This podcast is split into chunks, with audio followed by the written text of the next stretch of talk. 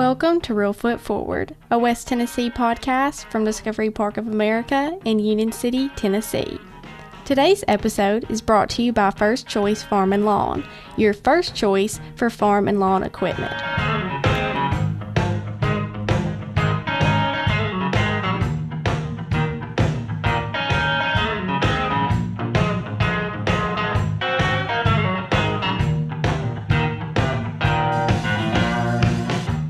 Thanks, Caroline. Welcome to Reelfoot Forward, a West Tennessee podcast where we explore the history, the people, and the culture of our home in West Tennessee. I'm your host, Scott Williams. Okay, Caroline, before I introduce today's guests, what's something you've discovered this week at Discovery Park of America? This week, I was looking at our Real Foot mural here at Discovery Park and learned that the boat on the wall was made by Dale Calhoun, and he is a Tiptonville local. And the boat was known as the Stump Jumper because it was designed to navigate the shallow stump filled waters on Reelfoot Lake. Um, well, well, thank you so much for that. That was a, a, great thing you discovered. Today we have some really interesting guests who are going to help us discover some more things. We have Timothy and Terry Jenkins Brady and Randy Stark. They have a fascinating story um, that's resulted in a unique organization called Right Up the Road Media. And we're going to learn all about that, along with a whole lot of other things, because they've got their uh, fingers in a lot of pies. They have a lot of plates spinning. So, uh, welcome, guys. Great to get to see you here. Good to be here. Thank you. Thank you, Scott. Good to be here. So, Tim, um, why don't you uh, just talk us through just a little bit um, and then we'll get Randy and Terry to jump in as well. Talk to us about where the three of you met. I know you have kind of a little bit of a uh, you, you go way way back. Well, yeah, we kind of go way way back. We're we're we're we're uh, we're boomers, so we were uh, born in the 1950s. We actually go back 64 years in our friendship. Uh, uh, uh, Terry, Randy, and I have known each other since the first grade back in uh, Albuquerque, New Mexico, where we went to grade school together at Cortez Elementary. Um, we were all in our um, uh, first grade uh, class together. Uh, I think we actually drove the uh, teacher uh, batty enough to where we changed teachers mid year that year. Um, I think, if I recall correctly, Randy and I each uh, had specific corners in the room that uh, kind of belonged to us because uh, we loved to talk. Um, uh, and uh, it didn't make any difference whether we were next to each other, across the room from each other, or in different corners at opposite corners of the room. We still had our conversations, and I think that's probably why one of the reasons they, uh, we kind of drove the teacher to to an early retirement, shall we say. Uh, Terry uh, was uh, Terry's always well. Randy and Terry were the two smart ones in the class, and I, you know, me being a little um, uh, not quite at the level that they were on intelligent level, I always like to surround myself with smarter people. So uh, that was one of the reasons why I hung around with the two of them. Um, probably the the the one thing that both Terry and I remember the most is she her dad always wore baseball caps. And so she had a uh, New York Yankees cap that she would wear to school, which was kind of unique for a girl to wear a New York Yankees baseball cap in the uh, in the in the late 50s. And uh, I would want her to tell me what Mickey Mantle's or Roger Maris's or Yogi Berra's average was, or what Whitey Ford's ERA was, or this type of thing. And she could never tell that to me. And so I would knock the cap off her head because I didn't think she deserved to wear it if she couldn't give the stats. so. Terry, what do you remember about uh, Randy and Tim? Well, I remember them getting uh, called down for talking. And yes, I remember uh, some of the times my poor baseball cap ended up in the dirt because it got flipped off my head. And we just had a dirt playground. But my dad was a big Yankees fan too. He had been uh, he was from Corbin, Kentucky originally, and like the Cincinnati Reds, but the New York Yankees had a special place too. So of course I had to copy my dad, you know. The first grade is, is just sort of a blur other than that.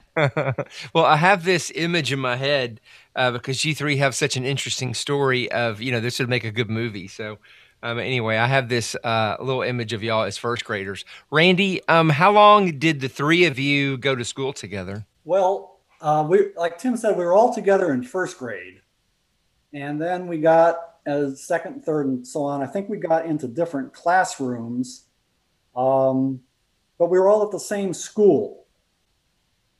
And I, I still have a picture of my sixth grade graduating class, and there's Terry and me. Tim wasn't he wasn't in our class, um, but yeah, I I remember with Tim, our relationship was made in the playground. We were playing in the playground. Terry was scholastic, so she was smart in the classroom, and she she would be the one you'd look up to for the right answer. But as far as playing and that kind of stuff, playground, it was boys and girls separated in those days. You didn't you didn't you were aware of the girls, but you didn't play with them. Now, eventually, I know Tim. Uh, you did you end up moving away? Well, actually, Randy was the first one to move away. He, um, I think, in junior for junior high school, he moved to Southern California, and uh, uh, when we went to junior high school, I went one to one junior high school in Albuquerque, and Terry went to a different one, and then we went to competing high schools. Uh, she was a Monarch, I was a Hornet uh, in high school, and uh, we really didn't stay in touch uh, once we left. Uh, as far as Terry and I, once we left uh, grade school. Now, Randy and I, we stayed in touch when he even out to California. I actually uh, traveled out to California a couple of times to visit him. Um, his dad uh, still lived in Albuquerque, so you know I would go over and, and actually work for his dad from time to time, doing yard work or that type of thing. So we kind of stayed in touch with one another. And then um, uh, when I graduated from high school, uh, I think uh, the second day after I graduated, I packed up my uh, my Volkswagen Beetle and uh, headed to California, uh, actually with the chef I was apprenticed to, and um, went out to California and reconnected with uh, Randy out there. And actually, during the time I lived in California, going to school and working in restaurants and such, uh, uh, Randy and I uh, were roommates a couple of times. And of course, we always did all kinds of things together. Went to the theater, went to the Dodger games, went to the Laker games. You know, we did we very much lived the California life when we were in our, our late teens and into our 20s. And were uh, the two of you uh, still writing at this time? I wasn't writing. Uh, as a matter of fact, I didn't think I could ever be a writer. Uh, Terry brought me into that actually after we got married and, and insisted that I was a writer. I was actually diagnosed in sixth grade as a dyslexic. So, um, uh, you know, the thought of a dyslexic writing is is usually something that are that is not put together in in um, in in the same sentence, so to speak. Uh, but uh, uh, down the line, like I said, when uh, Terry and I got married, um, I had put together a seminar for truck drivers that I actually uh, did in truck stops in my trailer. I actually took 20 chairs uh, uh, and set them up in my trailer with a with a uh, with a overhead projector that I connected to my generator on the truck, and would do uh, uh, two hour seminars on on how to do bookkeeping and business and trucking and this type of thing. And she took one look at that thing one, once we got married and decided that it needed to be a book and there began my writing career there. Okay, so we're gonna we're definitely gonna revisit that because I'm fascinated uh, by people who see a need and then fill it. So uh, before we jump to that, Randy, talk to us a little bit about. I know you you were writing around this time, I believe. Is that that's correct? Right? Yeah, I, have had that uh, bug in me for a long time. So um, I was always trying to write. I wrote a while uh, theater reviews for a newspaper in Southern California and whatnot.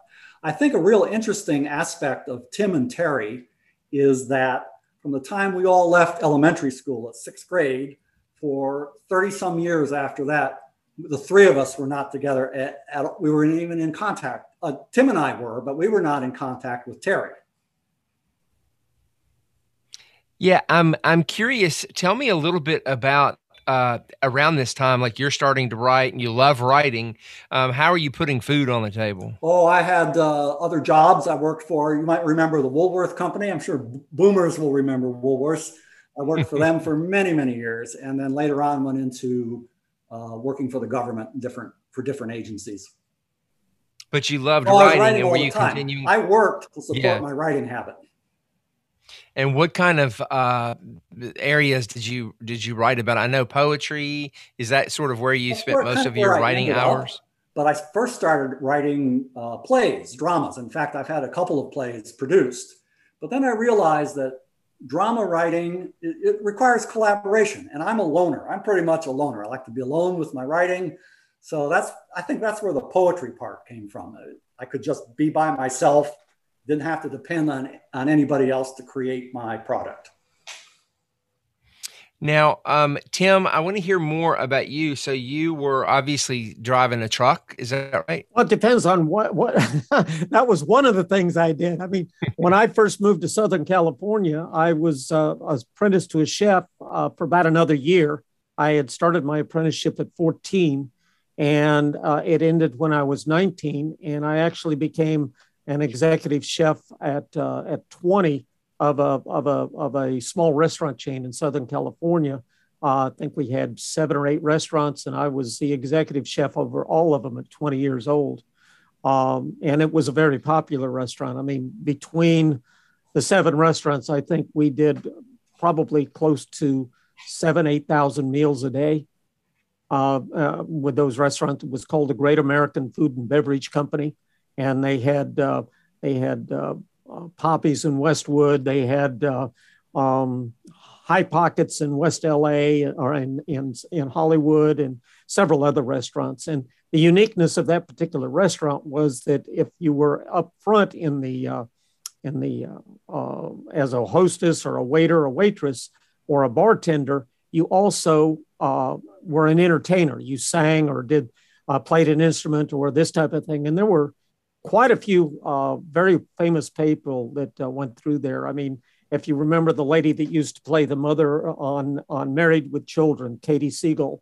Um, I worked Mhm. with Katey Sagal. Um, there's also a lady out there by the name of uh, Sue Richmond that you probably wouldn't recognize her name, but she re- she sang backup for Tanya Tucker. She did IHOP commercials. She did all kinds of commercials. She she was all over the place there.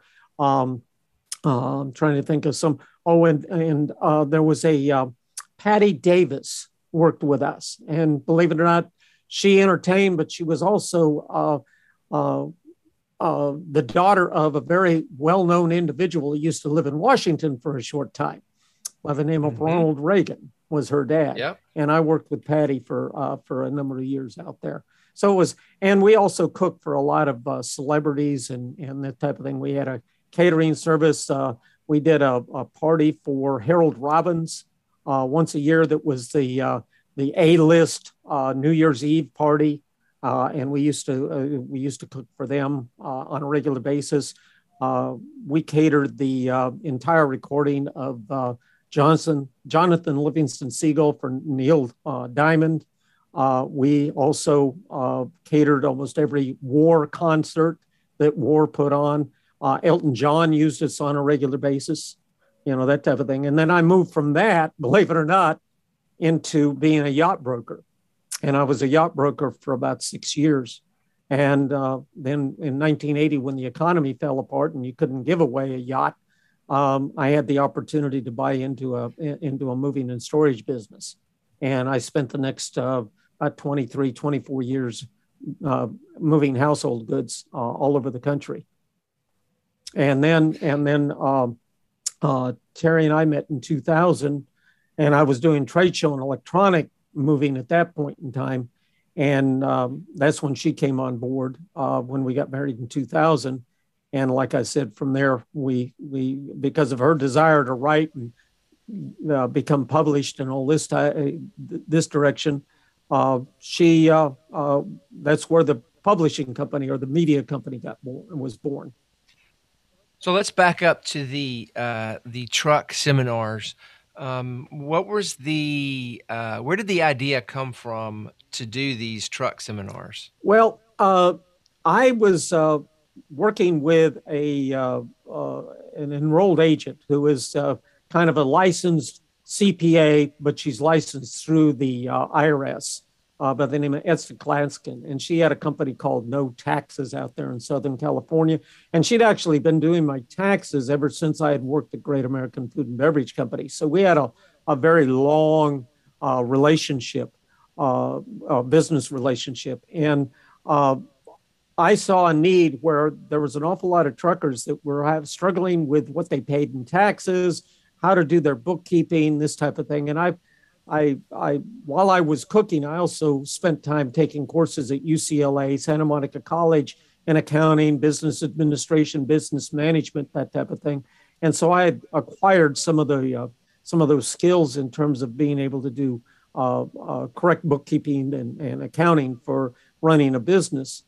And we determined that the thing that we needed to do was help these truckers learn how to keep track of their their their uh, uh, their receipts and this type of thing because there's a lot of cash receipts in trucking. And we actually developed a, a system called quick and simple record keeping for owner operators, which allowed them to just have to handle a receipt once when they when they purchased an item, and then they never had to handle that receipt again. Look at it, but it was recorded and and ready to go into your tax uh, ledger, your software, whatever needed. And that's pretty much what I started teaching there. So it's brilliant that you were taking it right there to the people. Um, you know, were other is that something that have I've never heard of that. Is that something other people do? No, I I would say as far as I know, I'm the only one that actually pulled into a truck stop, opened the doors of my moving van, and set up chairs and set up a banner and and brought people in at twenty dollars a head to, to take a two hour course.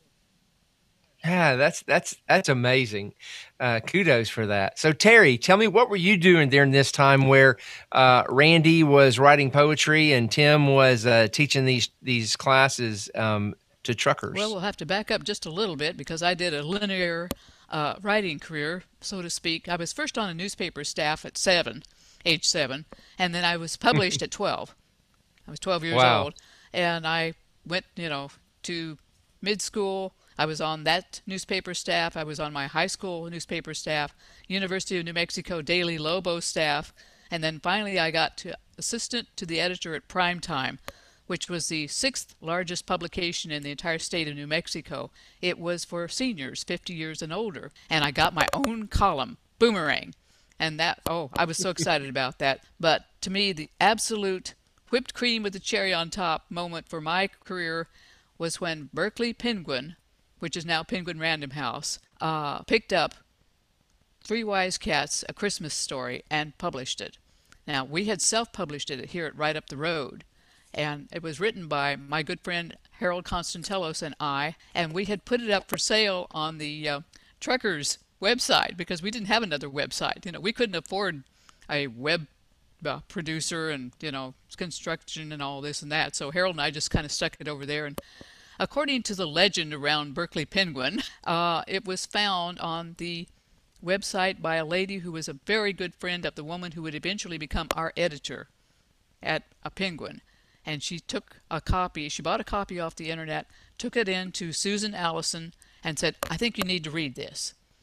And that was where it got launched. I was just, I'm still astonished because we had no agent. We had never sent the book to anybody there, and it was just picked up out of the blue. So if any writers are listening, it can happen. You don't always have to have an agent. You don't always have to know somebody beforehand. And I definitely want um, us to talk a little bit about self-publishing as part of this in a few minutes. Um, you, um, how did you reconnect with Tim? Well, actually, that was Randy's dad, as he was still living in Albuquerque, and he read Prime Had got that, uh, you know, each time we came out, we were a monthly publication. And Randy was visiting his father in Albuquerque, and his dad said, Well, look, I'm going to go change my shirt and so on, and let's go out to eat. Uh, take a look at, uh, here, read this while you're waiting for me. And Randy picked it up, saw my picture on my boomerang column, and said, Uh, Terry Jenkins? Yeah, I went to school with her. Yeah, I did. He emailed my editor and said, Would you ask if this is the same Terry Jenkins that went to Cortez Elementary. And my boss walked up to me and tossed a note down on my desk and said, Have you ever heard of this character? And I said, Randy Stark? Well, yeah. Uh, I haven't heard of him since I was seven years old, but yes, I do know him very well. Randy and I started emailing back and forth, and then Randy mentioned that Tim and his family lived in Tennessee. And Randy and I were planning a Cortez Elementary get together. We were going to have a reunion of our grade school kids, you know, our buddies. And uh, it, that never did come off because unfortunately those plans got curtailed when Tim and I got married. So that put an end to that. But that's how the whole thing started. It was Randy's dad who saw to it that Randy was reading that paper. So, Tim, what did you think when you heard uh, from Terry? Well, first of all, I heard from from Randy. Randy had said uh, Randy had called me and said, "Do you think this is the same Terry?" And I said, "Well, the only way to do is email uh, email uh, uh the uh, newspaper and and find out." And it was probably that was probably four or five months, and then before I finally asked Randy, I said, "Whatever happened was that was that the Terry Jenkins we knew it. He, oh yeah, oh, yeah, we've been emailing back and forth. And I said, ah, so you guys have something going on, huh? Because I haven't heard anything more, assuming that they they gotten together. And he said, oh no, no, no, no, you know, we're just we're just talking about a a, a Cortez reunion and this type of thing. And I said, well, it would be interesting to to to to uh, get back in touch with her. I told Randy, I said, I remember I used to knock the baseball cap off her head. I don't remember much else. And um, so uh, he passed me on to her email, and she and I started emailing back and forth. And and um, uh, this was uh, the beginning of 2000. It was about January of 2000, something like that. And uh, the next thing, you know, I think in March or something like that, uh, you know, I guess I popped the question. I don't I don't remember if I popped the question or if we just talked it. Anyway. Um, we came up with a wild and crazy idea that uh, the easiest way for us to remember our wedding anniversary was to have it on a on a day that everybody remembers, which was the Fourth of July. That way, we could be guaranteed, regardless of our age, we'd always have fireworks on our wedding anniversary. it sounded like a great idea, but there's, I I would never recommend anybody uh, actually do that because it, it very hard to find caterers, uh, bakers flowers, things like that on the Fourth of July. We we had no idea it would be so difficult, but uh, we we married on the Fourth of July, two thousand. You mentioned uh, Terry mentioned that you were in Tennessee. What brought you from um, way way way out west to Northwest Tennessee? Well, when I bought into the moving uh, company, um, they had a uh, the uh, United Van Lines in Fenton, Missouri, had a project in Dyersburg, Tennessee where GM had bought the equipment from a closed down shock absorber plant in uh, in Dyersburg, Quester shock absorber, and uh, they needed somebody that had some connection and, and ability to speak Spanish and some connection with the with Mexico. And I had uh, actually sold a couple of yachts to the president of Mexico and knew his chief of staff and some things like that. So uh, they hired me as an on site coordinator in Dyersburg, straight basically out of Southern California. so I went from, you know, Santa Monica, Venice, uh, Malibu, Marina Del Rey, California, straight into Dyersburg, Tennessee for 14 weeks. And um, uh, that is where I met my first wife, who was uh, at Dyersburg State playing basketball. I, I think she was a, a, a uh, either an assistant coach or a or a trainer or something like that for the Dyersburg uh, basketball team. And being that I was used to going to the Lakers game, although I wasn't sitting above uh, uh, uh Nicholson watching the Lakers play, I was sitting above the usually the girls team at Dyersburg State watching the boys team play, and that's where I met my first wife. And uh, you know, when you marry a Tennessee girl, you don't have the option of leaving Tennessee. Yeah, my wife would uh, uh, say the same thing about Tennessee boys. um, and she's from out in Boise, Idaho, so she's you know out from from where closer to where you guys were. Um, so Randy, when you heard that uh, uh, Terry and Tim were really uh, connecting, did you feel a little bit like Cupid? I did, yeah. I, I, and I, the story about my dad was just it's just so amazing. It was so random. He just said, "Well, you know, read this newspaper, and I saw the name and I saw the column, and you know, it's been 30 plus years since we had any connection with Terry. And so, like they've explained, one thing led to another. And so, yeah, I thought it was great. So all three of you um, were uh, writers writing in sort of different areas, and uh, you know, it, who all had a passion for writing.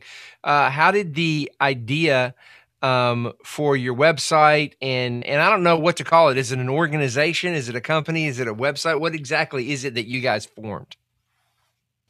Well, we we have a uh, the, uh, right up the road is actually a partnership uh, that is between Terry and myself. It's a husband wife partnership, but it is a it is a legal entity partnership that we we started in 2002, uh, and um, we the initially that was started uh, because of the the uh, Driven for Profits book that we'd written. we also were looking to try to get Terry published. Uh, this was before uh, Three Wise Cats and this type of thing. And the idea was we had tried the uh, the uh, uh, vanity publishing route for one book called Romancing the Road that we wrote, and it was a miserable failure. would never advise anybody going that route. we spent several thousand dollars getting it published, and the book went nowhere. And we said, we're not doing that again if we're going to do that. And that's I did some research and found out that uh, you know we could actually get a uh, get set up with uh, Lightning Source through Ingram, which if anybody doesn't knows anything about publishing knows that just about any book that goes anywhere in the world right now uh, runs through Ingram in one way or another. Uh, and and and Lightning Source was their print on demand uh, divi- is the print on demand division of of Ingram. And so that's where we started doing some publishing. But uh, in 2003, uh, I ended up getting an award through the moving and storage industry as being the top household mover in the entire country, called the Super Van Operator Award. And uh, that was a tremendous honor. I was amazed that I got it, this type of thing. But uh, that brought to bear the fact that we had published Driven for Profits, the book that had been the, the course that I taught in the back of the truck um, in the trailer. And that was picked up by uh, Fleet Owner Magazine, which was part of Penton Publishing. And they published it, but they not only did that, they came to me and asked me if I would be their small uh, small motor carrier business editor for both Fleet Owner Magazine and American Trucker Magazine. And that started a whole cavalcade or cascade or whatever you want to call it of, of suddenly writing for the trucking industry. I mean, we got at one point, we were writing for 20 different publications, 40 articles, 40 to 45 articles a month, you know, and basically writing a term paper a month. I mean, we were. I, I can't. I still look at it, and you know, I've got I've got well, between us, because Terry Ed, I wrote them and Terry edited them. In other words, I would write what I knew, and then Terry would clean them up and make them make them tremendously legible and uh, and and understandable and comprehensible. And that's where all of that got started. Uh, was uh, was through that, and from that, ABC Radio Networks in New York picked up on me and brought me into Sirius Satellite, uh, the Truckers Channel uh, called Road Dog Trucking, and I was on there for 11 years. Every, usually it was every Wednesday.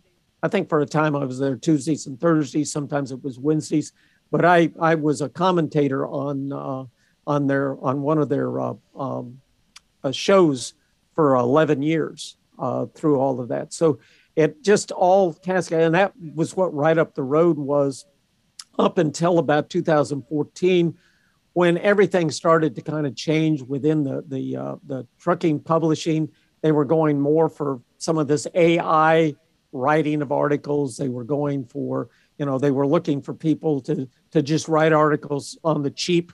You know they weren't willing to pay the the fees that we had been charging uh, that you know required you know our editing and this type of thing. And suddenly we went from 40 to now I'm just writing two articles a month, which at 70 years old works for me uh, you know, as far as that's concerned. But uh, with all of that, we felt it was time to reinvent ourselves and really go after the writing that we had initially intended right up the road to be about. And so, uh, about 2018 um, or 19, something like that, uh, the three of us got together and started talking about, you know, one bringing Randy in. Uh, we had published uh, one of his books, Simpatico Patio, I think back in 2006, and uh, we uh, felt like we needed to bring him in and and have him start, you know, working through us and working with us to publish his books, and uh, give Terry more of a of a of a uh, of a platform to start doing her writing. I mean, she's got her blogs that she does.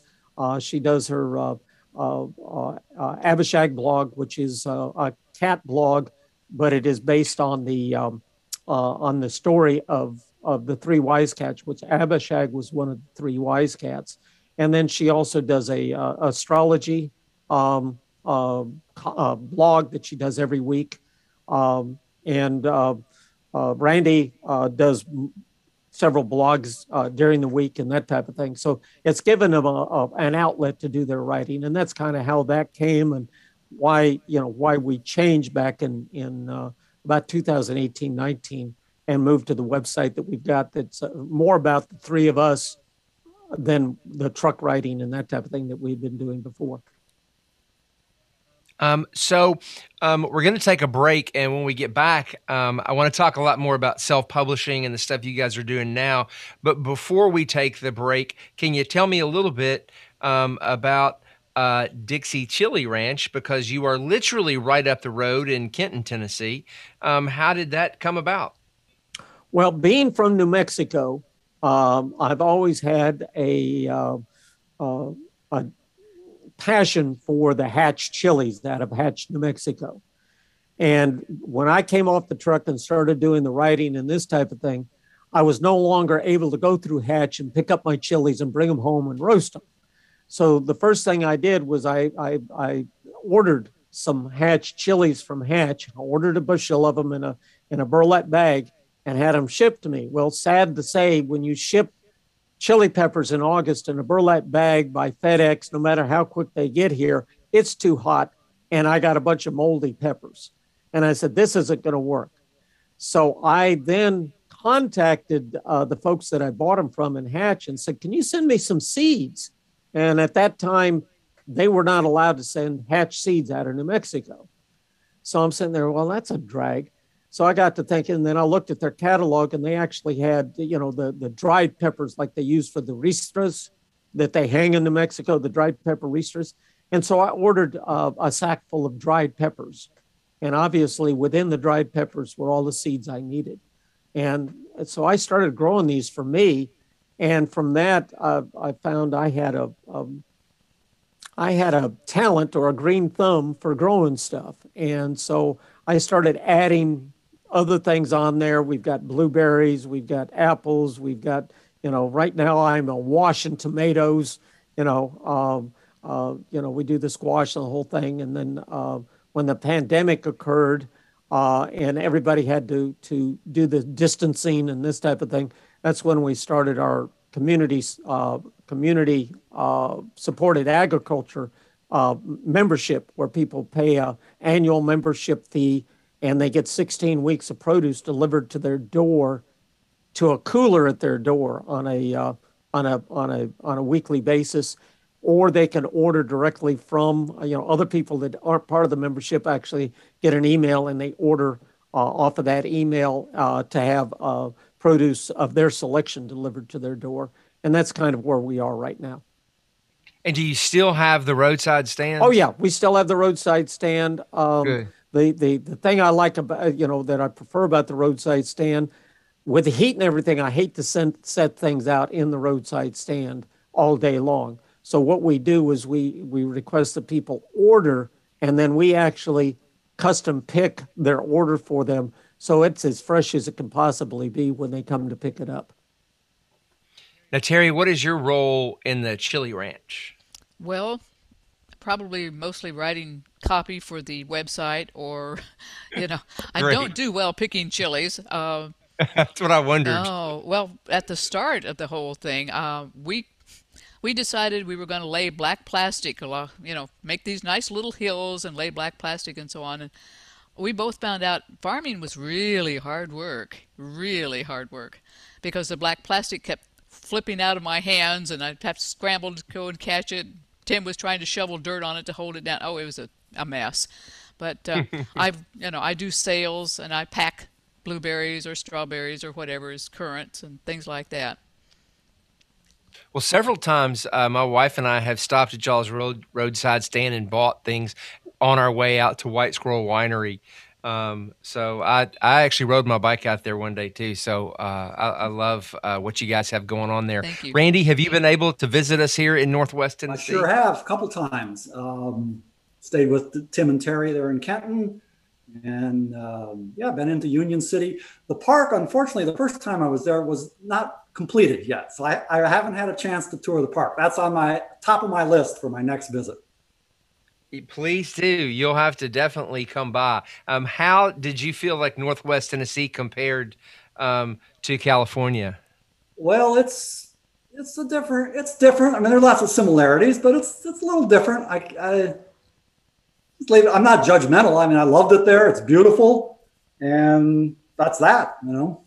No, no ocean here. No, there's no, no, ocean, but there's white squirrels. I don't. I can't find a white squirrel here. That's right, and there's Reelfoot Lake. Yeah. So, so that's that's a standout as well. So we're going to take a quick break, and when we get back, I want to talk about uh, self-publishing.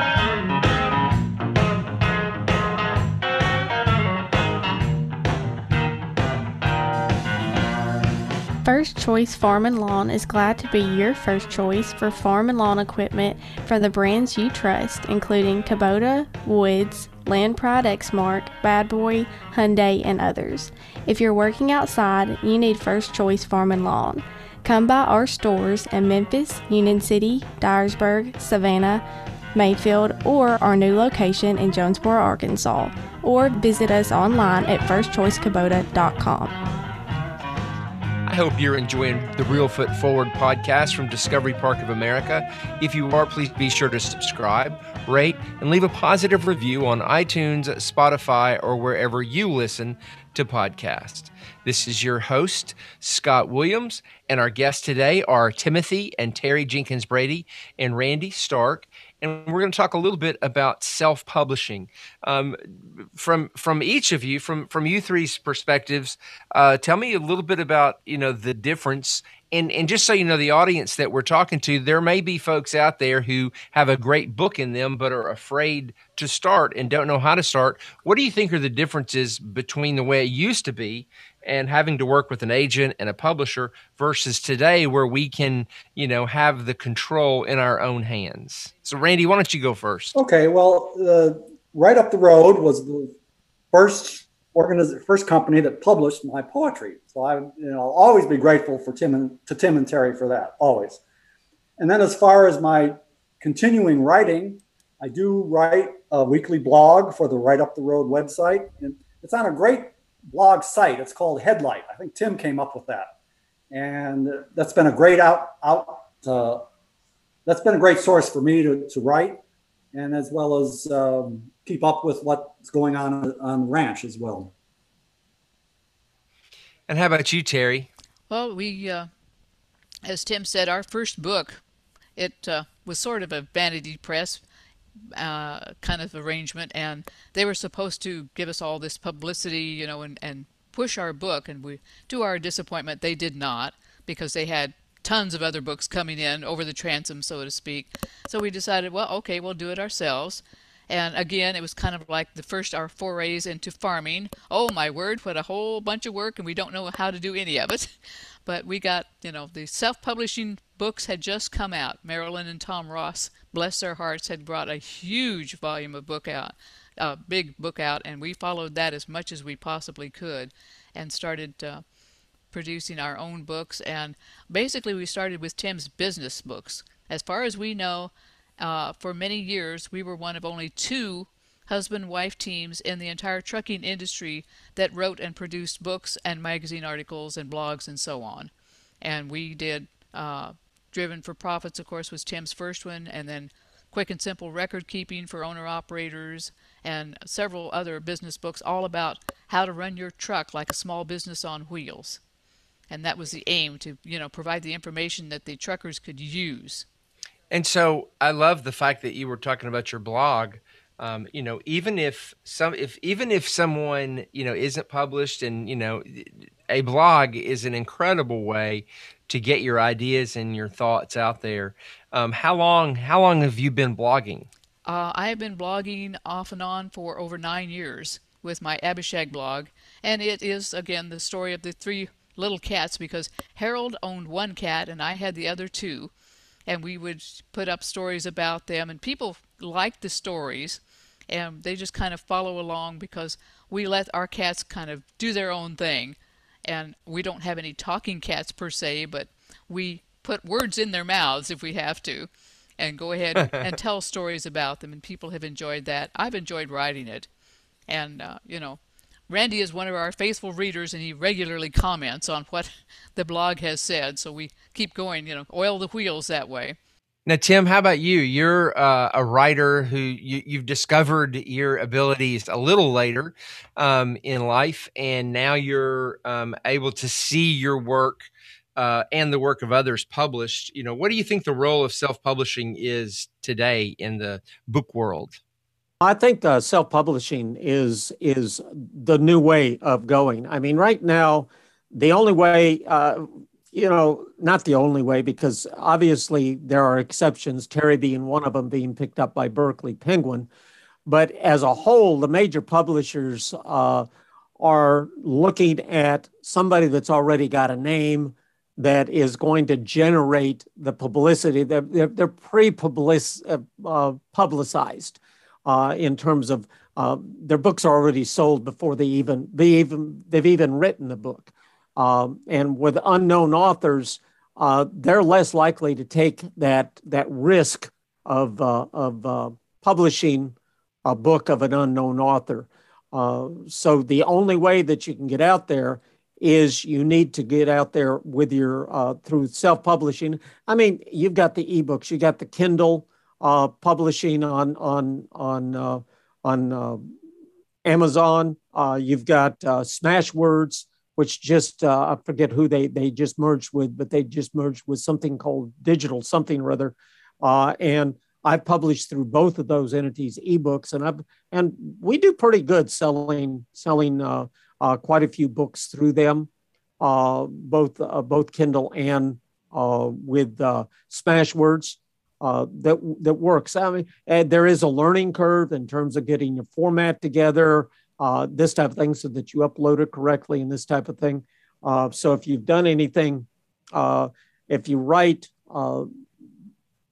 you can you can actually get published with a little bit of a learning curve involved.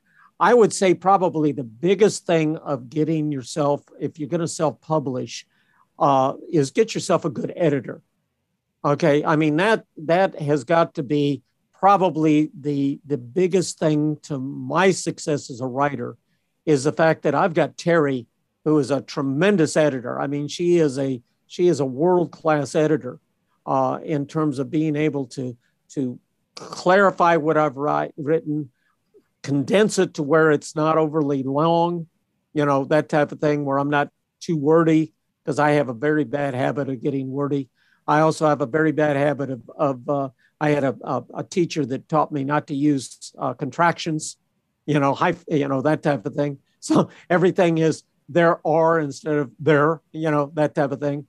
Um, uh, so the other thing is having having it well edited because one of the challenges is editing is probably one of the super arts. It's more of an art than anything else I can think of because what you've got is you've got to be able to understand the voice of the writer.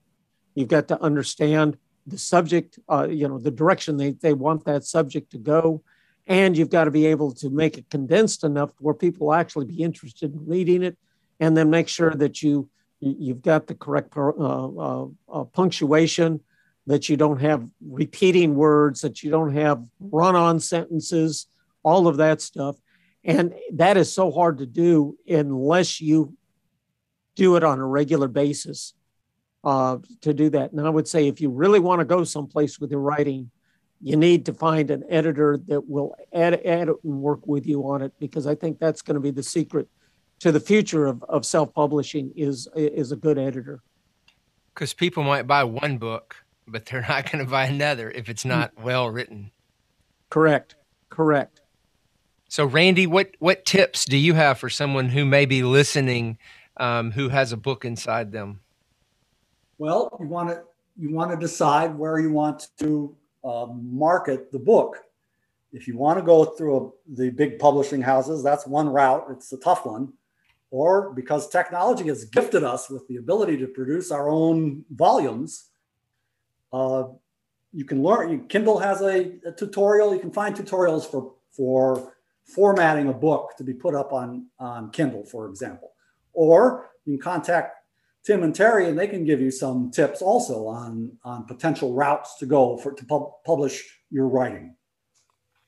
I know that uh, you know I see some self-published books that may be absolutely perfect inside, but the cover uh, looks like garbage. So I would also add that the cover needs to be professionally designed uh, with you know some sales and marketing best practices is what I, I agree think. with you. I agree with you on that.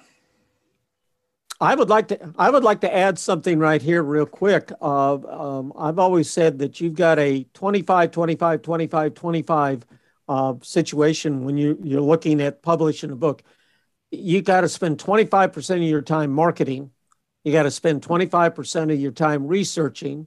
You got to spend 25% of your time writing it, and then the other 25% of the time has got to be editing it. Uh, if, if you're not dividing it up in that way, if you're not marketing, and you need to start marketing a book long before you actually have fully produced that book, you've got to you've got to become uh, the known expert or the the person that has the knowledge or the person that has the the the ability to bring readers in. And that's that's where the blogs and that type of thing come come in very important because if people start enjoying reading your blogs and you've been blogging for two or you know a year two or three years or something like that and then you publish a book and you've got you know a thousand fifteen hundred two thousand people that have really followed you with your blog you've almost got an assured uh, first sale of of of, uh, of that many books where if you just write the book and hope that you can start marketing it once you've got it in print, whether it's uh, e-print or whether it's a physical print, uh, I think that you would find it uh, difficult to really get it to get the legs it needs to to start doing the sales. And then, do, um, for for people who are listening, um, hopefully, since you're listening to this podcast, you like podcasts. Um, I know there are a lot of self-publishing podcasts out there right now, and there's a really uh, robust community of writers who all self-publish. Uh, one that I personally love to listen to is the Creative Penn P E N N podcast with Joanna Penn. Um, she's a really great uh, podcaster who's got her finger on the pulse of self-publishing and i know there are conferences all over the united states for those listening who want to do their own self-publishing um, anyway i would love to now before we go hear what's next for you guys terry what's what's uh, what do we have to look forward to from you well, I'm going to continue writing until I'm either senile or 100. um, we have several series that we need to go back and finish. We have a small trucking company series. Uh, we've got four books out of it. We need to finish the fifth. We have another book that uh, was Twilight's Last Gleaming. That was the truckers of America went up against the terrorists in America. And uh, we understand that we sent a copy to then President George Bush, who read it and enjoyed it and recommended it to other people, and we were just thrilled. That's but great. we have to finish. We have to finish that series and another couple of series. And I, of course, have a lot of cat books in mind. I would also like to start on some positivity books. People nowadays, especially after the pandemic, are looking to do journaling and try to get their heads back together, get their lives on an even keel, and so on. I would like to provide them a journal with positive input that they can say, oh, okay, I like that quote. that inspires me to do such and such, and I will do this. And this is what I'm recording in my journal. How about you, Randy? What's next? Well, I'm continuing to blog, and I, I learned a trick from other some other writers, and that is uh, to compile your blog posts after, say, a year, and there you've got your material for a book. In my case, a book, because I've been putting the poems on the blog, I've been putting this, that, and the other. So another book is in my. I'm, I'm working on it now as I'm writing blogs for both Right Up the Road and my own personal blog. And then on my website, randystark.com, you can you can find all of the books that I've I have published in the past with right up the road as well as Kindle. And Tim, how about you? What's next from you? Well, yeah, that's that's always a loaded question with me. Um, uh, you know, right now I am about as immersed in in in the uh, uh, vegetable, fruit and vegetable farming as one can be. So I don't have a lot of time to uh, to uh, focus on much else. And and I'd actually like to do a call out to your sponsor if I could today. Um, you know, if that's not a problem. Yeah, uh, absolutely. I I actually just purchased an L thirty three oh one from uh, um, uh, First Choice in Union City. So uh, I am, I, you know, ironically, they sponsor the podcast, and and I'm also a, uh, a, a customer of theirs, and uh, I think that's a just an interesting little little uh, tidbit. Uh, but as far as um, my plans in terms of right up the road, uh, you know, one of the things is is I'm the webmaster for right up the road, so I'm always trying to to listen to Terry and and Randy and find out where they want to go, what they need, you know, where they, you know, what pages need to be changed or updated or add a cha- you know page and this type of thing. Uh, the other thing I'm hoping to do is get into uh, either some podcasting uh, or um, uh, video uh, blogging, uh, vlogging, I guess they call it. Sounds like somebody's whipping somebody. Somebody's going to vlog me.